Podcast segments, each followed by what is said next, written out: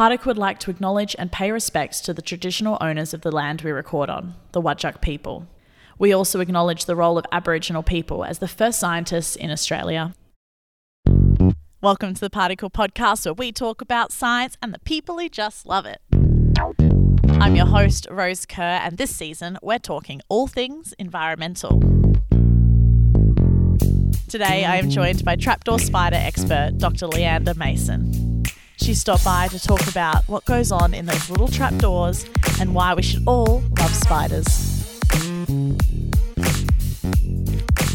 this episode, you might notice my audio is a little bit soft. Please bear with us, we had some audio issues. I promise it's worth listening in to hear Leanda's story. Welcome to the podcast, Leanda. Thank you, Rose. Good to be here. What do you do? I do spiders. Ah. I do research on spiders. that sounded a bit weird, didn't it? Yes.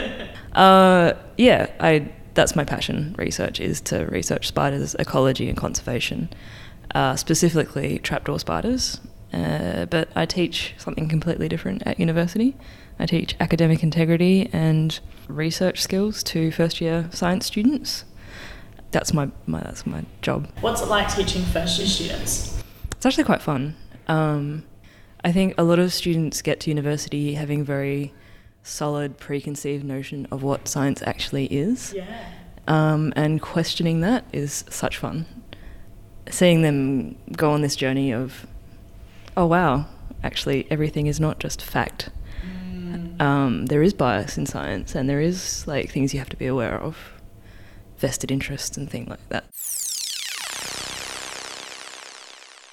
Why did you decide to work with spiders? Because not everyone loves spiders, at least. No, really? why wouldn't you love spiders? Um, I actually don't know why people don't love spiders. I do find that a mystery. I love spiders because, well, I've, I've never been scared of spiders for to begin with. I've always loved everything like creepy crawly in, in the undergrowth. I'm just like anything that I can see scuttling around. I'm just like that's pretty cool. Um, I used to have pet snails growing up, for example. Um, my sisters actually were pretty horrible about it. They tricked me into thinking that the snail food at the hardware shop was actually snail food, not something that might kill my little snail friends. Um, it's okay, my mum intervened at the last minute, but I was pretty upset that Yeah. someone would actually just want to kill s- snails. So, like, I just didn't have this fear or like I, I was just genuinely confused when I was young that people wouldn't like the same things that I liked. Um, as I grew up, uh, I made that more official. I did a zoology degree, conservation biology, um, because I wanted to save my my little crits. Uh, turns out not everybody felt the same way, um, but I was lucky enough to meet someone who did, and that was Barbara York Main. The late Barbara York Main was an arachnologist, professor, poet, author, and all round impressive scientist. Along with many other achievements, she had 22 species and three genera of spiders named after her. Barbara's mentee was Leanda, and Leanda carries on her work understanding the intricate world of trapdoor spiders. and I met her in my the beginning of my second year at university. Um, after having a bit of a whinge to one of the um, professors there about how little content there was about the things that I was interested in because I was very self-absorbed at that age, which I'm very understanding of people who are now. You do grow out of it; it's fine. Um, but I was very fortunate to meet Barbara because, yeah, she I walked into her office after being um, introduced by the late Brenton Knott, and he was just like, "Oh, this is Barbara," and she's just like immediately showed me her trapdoor spider that was sitting in a pot planter next to her desk. Like just hanging out. Well, they say hanging. They're um they're in burrows, so they live in burrows. They don't move from burrows. They're kind of like plants in that sense. Is like they're completely sedentary. They've got their roots down. That's their burrow. That's what they rely on. Um, and there was a grate over the top. I think that was probably more to assure other people rather than her because she obviously had no fear. But it had yeah a metal grating on it that said live spider, and then she opened it and fed it something, and it like jumped out and grabbed it like really quick. And I'd never seen a trapdoor spider before in my life. Didn't know what they were. And this is someone who genuinely seeks out these kinds of animals is completely interesting. And yeah, the fact that I hadn't seen it or heard of them or anything, I was just like, my mind was absolutely blown. And I just hung off her for like the next 10 years essentially. So yeah, she was very patient with me, gave me all of her papers and books to read, and I was just. I think I was enamored with her as well because, you know, to have an academic, a female academic of that age, like I met her when she was 79 and I was 19. Wow. Um, so that was a 60 year age gap, but we, we managed. What a great role model to have Oh, throughout your studies. Yeah, I was very lucky. Aside from the people, thinking more about the spiders themselves, what is it like to work with spiders? What what are they actually like? I don't think I've ever gotten close enough to one to really analyze its behavior. Uh, it's interesting because the behavior varies so incredibly much between not just like types of spider, like the bigger types of spiders, you know, like the difference between a huntsman and say like a redback spider or something. Like you can tell that there's going to be huge behavioral differences between that. But even between species that are closely related, like the trapdoor spiders, they all kind of do the same thing in the ecological niche. They kind of they all sit in the same spot. They all sit and wait predators, you know but their personalities are just so different. Their behavior is so different. It's kind of like. So, my favorite, the shieldback trapdoor spider, she's got this like really hardened abdomen. So, it's like heavily sclerotized. You can kind of tap on it and it will sound like a. You're tapping on a door. Wow. Um, whereas a lot of the other spiders, they got like kind of soft, squishy abdomens, and you have to be like really careful with them.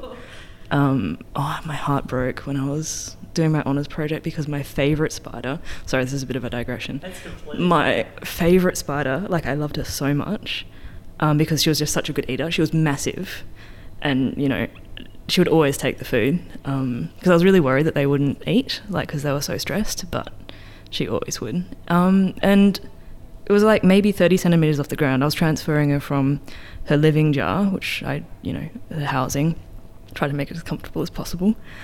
Transferred her from that to the, um, it's called a respirometer. It's like to measure the metabolic rates and stuff, but it was like a fridge um, that's sealed and it was measuring the, um, the oxygen consumption, carbon dioxide output. So it was like a sealed container within that. And then she dropped to the ground and her abdomen like split right up the center and I just as soon as the abdomen split, I mean that's it, like they're dead. And I just cried.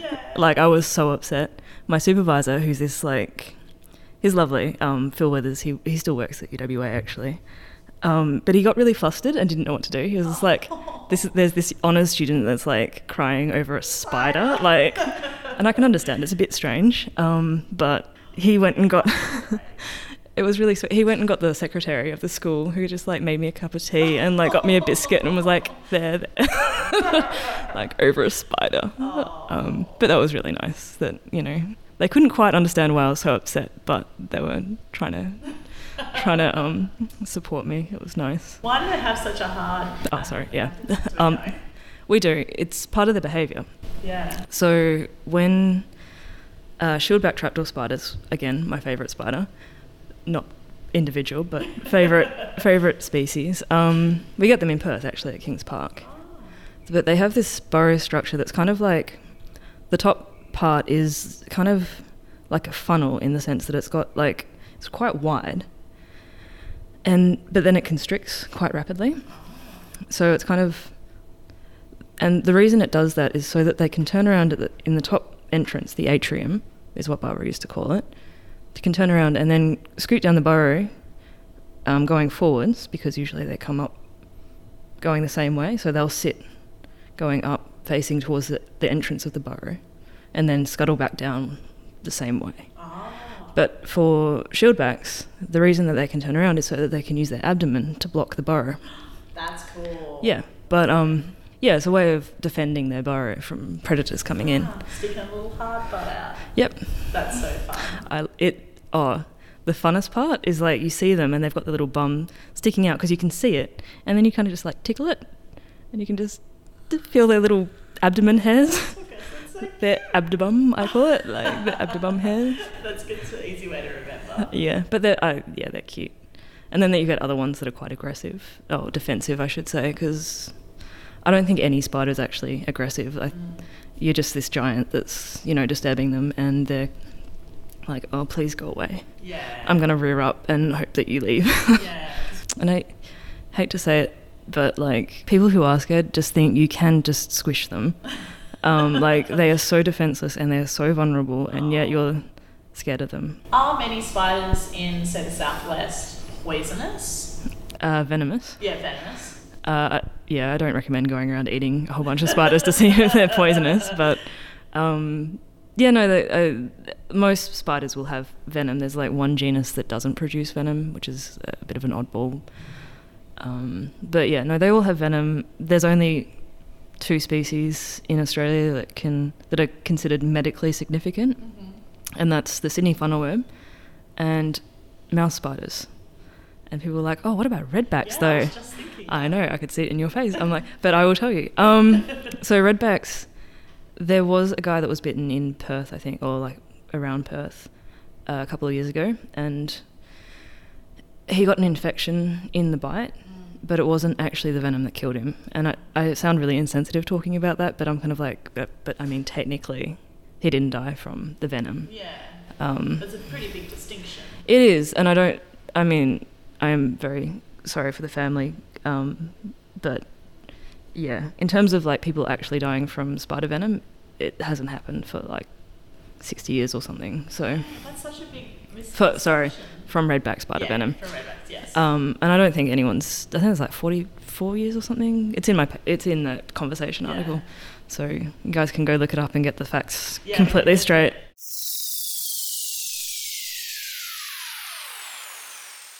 Are spiders a threatened species? Well, not, I know it's not a species, but are they a group that's considered endangered or threatened? Uh, yes, uh, especially trapdoor spiders. Although, unfortunately, because a lot of people don't study invertebrates generally, because there's a lot of um, challenges with studying invertebrates.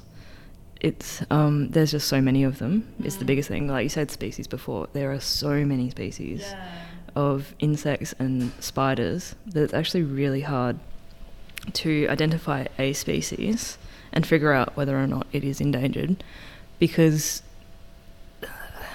it just it's, it's called data deficiency like there's just not enough people looking there's not enough data being gathered that you can with any great certainty say that yes that that species is is in imminent danger of going extinct I- I'm not going to say the nice thing. The sad thing about trapdoor spiders is because they don't go anywhere, they are actually really easy to keep tabs on. Oh, yeah. Um, and we know, based on their life history, that they are endangered because they are so terrible at life. No, at um, so their their life strategy doesn't suit the environment anymore. Like it used to be really effective in terms of like the staying power of trapdoor spiders was really good. Like they could survive drought, they could survive going without food for a very long time because they got such a low metabolic rate um, that they can just shack up for a while and just ride it out. But in this day and age, it's like habitat clearance that's really threatening them first and foremost for like pretty much any native species. But then after that, it's invasive weed species. Oh, they're actually, like, it's plant. Yeah, okay. It's because it, yeah, it- it's almost like competition in terms of space, but it like it also just chokes them out in terms of the prey that they're eating isn't supported by that new plant coming through. So they get less prey availability and less um, like space to live. Like they can't do their thing because they're so reliant on like a really special habitat. So they Yeah. they rely on like native plant species leaf litter for one. Like they're very you know particular about where they'll set up their burrow. And then yeah, they just starve to death when invasive spe- uh, invasive weeds come through. So I never thought about that connection before. me neither. I was not predicting that in my thesis whatsoever. So is that part of your honours thesis? no, my PhD thesis, I was looking at the th- major threatening processes in urban areas. Can you tell us a little bit more about trapdoor spiders themselves? Because we talked about them a lot, but I, I've never seen one before, so. Yeah, I will elaborate on the life history Yeah. because it's quite interesting in terms of like what you'd predict for a spider. Like usually we see spiders and they live like a couple of years maybe. Um, they produce a lot of offspring very quickly, and then you know you think that they can disperse either by ballooning, like in Charlotte's Web, you know, at the end of Charlotte's Web, and you know they just all flew off and were happy. Some of them set up camp, which happens as well, but um, or the wolf spiders that carry around their babies on their back. Uh, so, but you can, you, and they're very mobile. So you have like orb weavers who s- sit, but then they disperse quite far, or um, wolf spiders that can move quite large distances. Trapdoor spiders don't do either. So their dispersal is really poor because when they leave their mother's burrow, after she broods them for like nine months in the burrow, um, yeah, I'll get to their age, so they can live for a very long time. Um, so in their mother's burrow, and then they will leave and maybe go a couple of meters up to 100 meters, maybe if they're lucky to like put down a burrow. It's not far. It is not far, and then they will live there their whole life. Um, and I say whole life, the males are the ones that go around to find females to mate with. They're so polite. I'm like, oh man, consent. Thank you. um, Rare in the animal world. I know, right? Yeah. Um, but to be fair, you probably get eaten if you weren't consenting as a spider. So, um, valid reasons. I love, I love that those that were not consenting were like eaten. Yeah. Um, eat the patriarchy. Uh, anyway, so yeah, they'll, that, but the- they'll, they're quite blind. So they um, find their prey by like vibrations coming along. I said before that they'll sit and wait predators. So they'll sit at the edge of their burrow and have their little tootsies out on just on, on the edge, the rim of their burrow, and then they'll feel the vibrations either through like twig lines, which they've attached to the rim, which acts as like a web. You know, like with orb weavers, they have like the, and then they can feel the vibrations and they leap out and grab it, or they'll just you know have some very thin webbing to detect. So they're very blind Yeah. um, when the males reach, because you know they're just not worth investing in eyes. Eyes are expensive energy to through development. Um, so the males are really quite blind, and in order to find the females to mate with, the females put out a silk doily um, around the rim of their burrow. So it's like that lacy stuff Yeah. um, that has pheromones in it. Wow. So the males are attracted to the pheromones, and then they go stumbling blindly towards love. Um, it's a euphemism. They're trying to get laid. Um, but it's kind of cool. Uh, so I'll tell you how they mate because it's if your audience is about twenty something, then Yeah. they'll appreciate this. so the um, males before they leave, they make a little silk mat, like a little hanky, Yeah. ejaculate onto it. Great. Yeah. And then they've got these structures at the front of their, near their mouths actually. So they kind of act like hands in females. Okay. Um, so you might see spiders and you're like, oh, they've got 10 legs. But actually, the front two are these pedipalps that I'm talking about. Okay. In the males, they're the sexual organs. Oh. Um, and they can get quite elaborate uh, between different species of spiders. Which is, and I love it because in taxonomy, it's like that's how you figure out, that's how you describe spiders is looking at their male bits which are these pedipalps, um, because they're species specific. So what he does is he like sucks up the semen from the silk hanky in these like turkey baster type structures, carries it around like a fistful of sperm, um, drunkenly stumbling towards like a female to mate with. And he's j- like, honestly, they look like they're drunk because they're so blind. Yeah, yeah, they're so blind. Um, and so they're just stumbling, fistful of sperm. You can just imagine it, like um, knocking ever so politely on the, the, the female's Right. door, and then she'll let him in, and um, he'll grapple her to like because he's got these spurs on his other legs that'll just like hold them down. So that needs to be legs, obviously.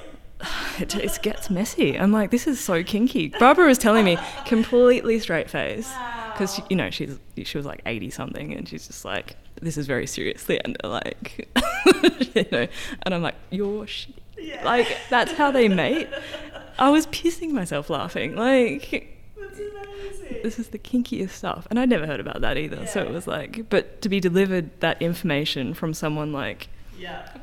Like, oh it was so funny and she must have thought I was so immature about it but I just loved it anyway It is fun.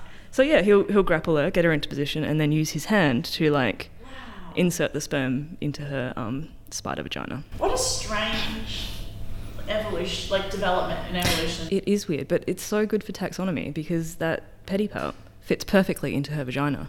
So it's like, and it's species specific. Yeah. So, to get more serious, that's why they're always looking at the male ah. Med- pedipalps is because it's like you can actually describe Yes. species based on that Yeah. and just that. That's why like all of the taxonomy journals is just photos of male genitalia. It's an interesting world out there. Isn't it just? so they end up going to live on for a, a long time in their individual little holes. Yeah, so the males they leave their, their burrows. So they'll they'll live in the same burrow like 5 to 7 years before they reach sexual maturity. Um, it is a long time. Um, and I've brought specimens actually because the males have much longer legs. Mm. So they are quite well designed to, to walk far, but the females are super stout because they just never move. Like they don't need to walk ever. Um, but yeah, so the males five to seven years. The females just continue to live like indefinitely. Forty three years. It's the oldest recorded trapdoor spider. That's the oldest record in the world of a spider as well, which was out in Tammin, by the way, local West Australians. Oh. Our proud local spider that lived forever. How did we know that she A was there and B was 43, did we say? So yeah, I think it was forty three. Yes, don't question me. it was forty three. Um, so the answer to both those questions is Barbara. Mm. So Barbara lived in Tammin as a young girl. Mm. Uh, has a lot of she had a lot of um, a deep connection to that that area of the world. She wrote a book, on it called Wodjil, Between Wodjil and Tor, which is uh, it's really yeah, it's it's a beautiful ode to the area. So yeah, she was she went out there and did a survey, found this the population. It was only it's only a small population in terms like there's maybe 70 spiders, but they cluster because of their distribution, like not going very far. So she kept tabs on these guys. T- kept tabs as in like put metal stakes with numbers next to them, as you would for a tree, perhaps, and went and checked on them like every six months or so for 40 years. Wow. That's dedication, right?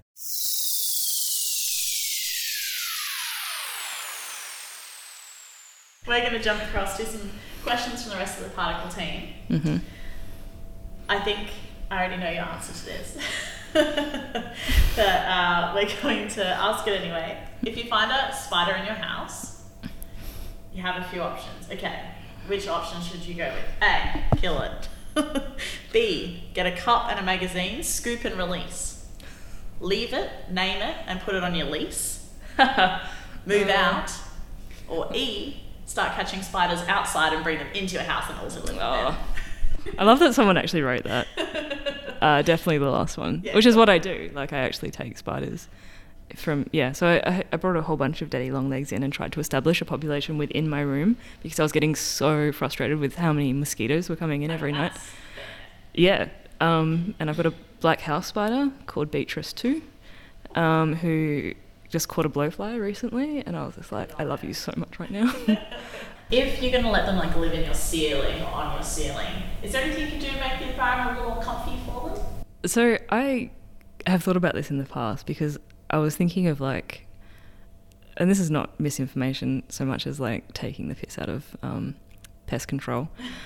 I really wanted to sell uh, daddy longlegs in like own little housing environments and be like, this is pest control. Because if they eat the bugs. Yeah, Yeah.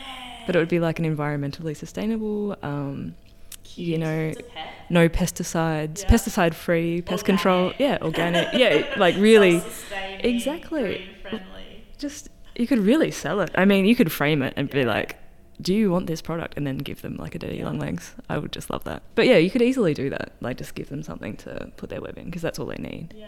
Um, the black house spiders and the daddy long legs in particular, houses are so conducive because it matches their natural environment, like where they would sit naturally. Where would they sit naturally? Um, so I pointed out a black house spider nest to my friend as we were walking through Herdsman Lake the other day, and she was like, "Oh my god, that's what they look like in the wild." And I'm like, "Yeah, it's like exactly the same, Oh. except in the bark of a tree nice. at about the same height. So you know how there's like window ceiling sills? That's pretty much where they hang out. Ah. It's in that area. This is a question from Rocky, who's actually on holidays at the moment. Oh, but I know Rocky. us- yeah, he left us with a question. Yep. He said, "What eye arrangement would you have if you're a spider?" I would probably be a very cute jumping spider because everyone loves jumping spiders because they got those big eyes, because they're hunters. They like they need that depth perception. So I mean, you probably to relate it to mammals, it's like you know all of the like lions and stuff will all have their their eyes at the front of their head, um, and that's for depth perception. That's to like jump on things, whereas all of the you know herbivores and food um, is on the side of their head because they're kind of like just detecting. Um, jumping spiders kind of have both. Uh, like they're the ultimate. They're hunters and they're prey, so Yeah. they're kind of oh, they're just amazing, and they're cute. Yeah. Have you seen? Peacock so, spiders? Oh Yeah. my God. Oh, yeah, the peacock spiders. Yes. Oh, they're yeah. so they cute. do have the really big eyes at the front. Yeah, they're sweet. That's a very good choice. Yeah, because I want to be loved. Even like if I'm going to be a spider, I want to be a Yeah, loved spider. Yeah, a cute one. If you're going to rebrand spiders, what features would you put? Make sure that everyone knows in order to kind of give them a better rep. What's like some of the best things about spiders? Yeah, no, I think the insect stuff. That, I mean, I find the diversity just so interesting. Mm-hmm. Like in and of itself, it's kind of like if you can think of any terrestrial niche, like anything on land, they've pretty much inhabited it. Like there's diving spiders, which like they have like little air bubbles, and then they dive for fish. Like that's an adaptation. Like there's just so many cool There's- things. There's spiders that go in the. Yep, and there's spiders that can survive underwater for a very long time, like the tarantulas up north in, in northern Queensland. Yeah. Um, their burrows get flooded, and they just sit underwater. They're like, oh yeah, because they can close up their book lungs. They're just like Wow. chill for a bit, um, completely seal like the water's not getting into their exoskeleton, so they're just like, yep. Wow. Uh, what else? That's an adapt- adaptation from just the most lazy spider. Like it Oh, yeah. has to have to move. It's really adapted just so it can stay put no matter what the conditions. The, well, that's trapdoor spiders in in themselves. Like they have adapted to persist. Mhm. Um, yeah, they're really inspiring like that. Actually, they dig deep. how many? How many spider puns do you have? Oh, so I had a I, I I love puns. I don't know if Rocky told you. He's, he, he's like, It's Um, fine. Particle we love puns. so I won a pun competition when I was in Canberra. I was there for a, conference, and my friend was like, "Oh, you like puns? Let's go watch." And I was like, "Oh, bugger that! I'll sign up for the competition." um, so I did, and I won. Oh. And my my stage name was Pun Defeated. um, and I remain pun defeated. oh, that's amazing. Um, but yeah, the reason I won though was because the last suggestion Yeah. was spiders. And the only reason someone suggested it was because there was like a cooperative round where it was like me and another person. We had to get as many as we could wow. in time span. And I was just like, we were talking in the wings, and I was like, oh yeah, I study spiders. And she's like, that's really weird. And I'm like, yeah, but I love it. And she suggested it when she was out. And um, she should know it would mean she'd lose. well, no, she she'd already lost, unfortunately. um, she was really nice though, and the reigning champion, who is this guy who just never got beaten, um, was up against me. But the only reason it was sheer stamina. Like, she suggested it, and I just had all of these spider puns already Oh, ready to go, and I was just like, it was that's perfect. honestly, it was about ten minutes of spider puns, like, dream. That's amazing. Yeah. I can't believe it's a pun competition. It's fantastic. Yeah, in Canberra. If anyone's visiting Canberra, it's yeah, it's really good to go to. It's a lot of fun. Yeah. Do you reckon you could train a spider? Why, yes, I do. I'll leave it at that. um, I, I reckon you could with some spiders, like jumping spiders I was talking about before, who've got that really good eyesight. Um, I reckon you could, and they would respond well to treats. What So it's like would a spider like? jump when I say jump. Um, for tra- uh, for jumping spiders, it depends on the species. There are jumping spiders that exclusively eat other jumping spiders or spiders. Um, yeah, so I would choose one that Best Eats- performing. You will yeah. survive. Yeah, well, the easiest to train would probably be ones with like flies, Mm. but then you might have to pull the wings off the flies. That was really dark. I'm sorry. Um, or you could breed wingless flies, which you can do. Yeah. With the trapdoor spiders, Mm. how do they burrow? How big are the burrows? How are they making them? Ah, that's a very good question, and I'm so glad you asked. Um, so when they're spiderlings, I say they they leave their mother's burrow. So what baby spiders are called? Spiderlings. I know, isn't it the cutest? I could hug the person that named them that. That's a great name. Um, apparently, puggles were named after, like, they weren't called puggles before that, they were called kits or something. But then someone wrote a children's book, and then it just kind of caught on, and now it's like the official. So I don't know how official Spiderlings is, but everyone calls them Spiderlings, so now it is official. Um, so yeah, anyway, when they're Spiderlings, they're quite small. So, you know, um, I'm showing my hand in a podcast, I realise the irony. Um, yeah, ma- maybe a centimetre. Um, they're not big at all. Depending on the species, they can get really tiny. Um, but the biggest ones are still very small. So they'll leave their mother's burrow, dig a, dig a burrow. Every year, um, their, their subsequent molts when they're quite young, which is called instars. But every time they molt, um, and it becomes a year as they get older, they will widen their burrow. So they'll actually, like, it's it's quite interesting because you can see when they've just recently relined because there's all this like dirt chucked out the front and this little burrow like really obvious. um, but yeah, they'll take down the lining because they they line the entire the burrows with silk, so it's like silk walls the whole way down. Um, and the burrow lid is also made out of silk, um, with like soil debris attached to the the top part. Like. Yeah, oh yeah, they camouflage it. Like that's why they're so hard to spot. Yeah. Um, but they also have some saliva as well that goes into the mix, so it's it's quite a nice paste. Let's put it that way. Um, but yeah, so they'll take down their walls and then they'll excavate. I think they probably do it slowly, Yeah. um, but they they pretty much have to do it before they molt because Wow. once they molt, they're going to be a bit bigger, Yeah. and they might not fit in their burrow if they don't do that. So Putting like an extension on your house. Exactly. As you get the pandemic pudge. Um, I need another house at the moment. Uh, so, but there are different species of trapdoor spiders. So the Gaius villosus is probably the biggest one in WA. Tarantulas are also part of the same infraorder, so they're closely related. And you know how big they can get, the bird-eating spiders, like the size of a plate. Wow. Um, but the guys are pretty big too. I'd say they're probably the size of a, like a tea plate. A tea, Wow. you know, they're, they are. They're massive, um, and they're heavy because they're like the armored trapdoor spiders are bulky. Um, yeah, like the ones I was doing for my honors, they were like two grams, which is like the same weight as small mice. Yeah. So they they're heavy as well as like big. Uh, but then conversely, you can get really tiny ones that are like almost microscopic. Uh, down south that live in tiny little burrows, and Ah. they're fully grown. It's just they're just really small. We've all heard the myth that I distinctly remember being in primary school. I remember being like, like I think I was in the playground and someone telling me that daddy longlegs, the spiders that I really liked, just so poisonous, the most poisonous spider, but their little fangs were too tiny, and so for humans it couldn't get through the skin, and so it wouldn't hurt you. Is that true or false? That is false. Uh?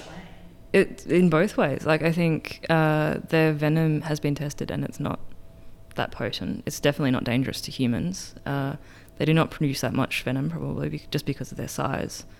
But um, I think if they really wanted to bite you, they could.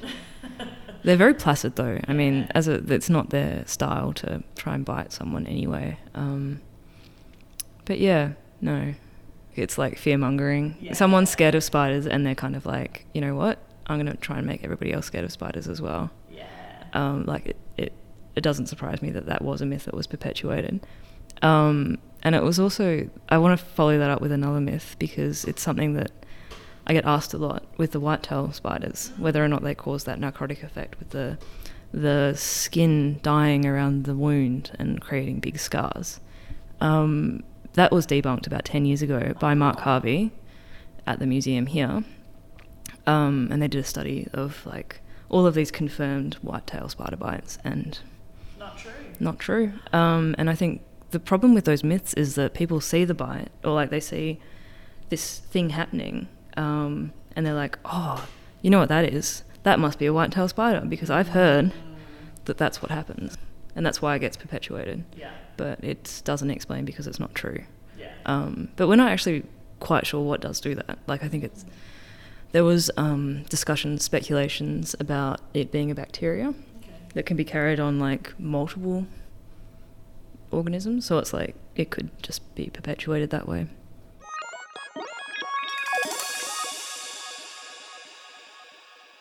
How many people study spiders?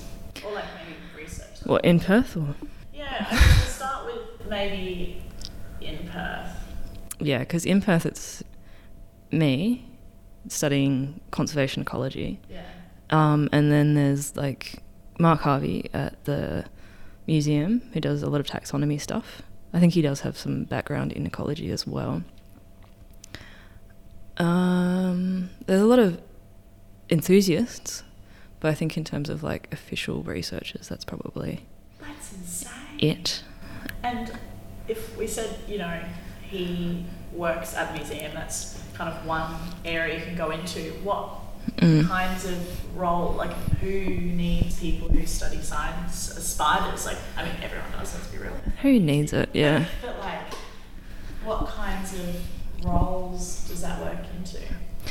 Uh, so taxonomy is probably the biggest one because it's the greatest need. So, and that's what I mean. I say amateur, but really, these amateurs like know way more about spiders than I do. So it's not like by any means diminishing their their expertise. It's kind of like, in terms of being part of academia or like paid to do what you do. I don't get paid to do what I do. Just to clarify, I wish I did, but for some reason people won't pay me to to conserve spiders. Don't know why. Um, it's it's one of those things that's considered like not needed, but I think it's like there are applications now, and it's kind of sad that we've only realized so late in the game after like clearing all of this land that oh maybe actually spider venom can have all of these uses. Yeah. Like maybe there was a cure for cancer in or cancers. I'm sorry that I know that there's lots of different cancers, um, but I mean we could have helped humanity a lot to have access to those biochemicals, but now we're just like, oh wow, it's it's almost like an afterthought. There is a venom lab in UQ, University of Queensland, um, that specialise in looking at venoms, and they're doing some great stuff with Sydney funnel webs, like think it was like post-stroke treatments and um, non-addictive painkillers. Yeah, like Yep. amazing. targeted insecticides. I know all of these things that could really greatly benefit um, humanity, uh, like medicine especially. It was just like, but yeah, I mean, we've lost so many species, we'll never know, Yeah. and we never really, and there's species that we never discovered that went extinct before we could document them. So, as a conservationist, I'm kind of like, or an ecologist conservationist, I'm I really trying to stop things going extinct before we can make proper studies of it. Because I think in the future there probably will be people, the resources available to do that. Um, but at the moment, I'm just trying to keep the information alive. Absolutely. And my sp- I, I like spiders anyway, so it's like it's nice Yeah. to be able to do that. As we always do on the podcast, I'd love to know your favourite fun fact. Probably the 43 year old spider. Yeah. Um, I think it's it's fun, but it's also like it's got that personal story behind it as well. Like it reminds me of Barbara, and it's just the contribution that she's made to science and to my life specifically. Like it's just like that's a real privilege to me to be able to have that. So yeah, I like to share it. 100%. Well, thank you so much for being on the podcast today, Leanne. Thank you. Thank you for having me.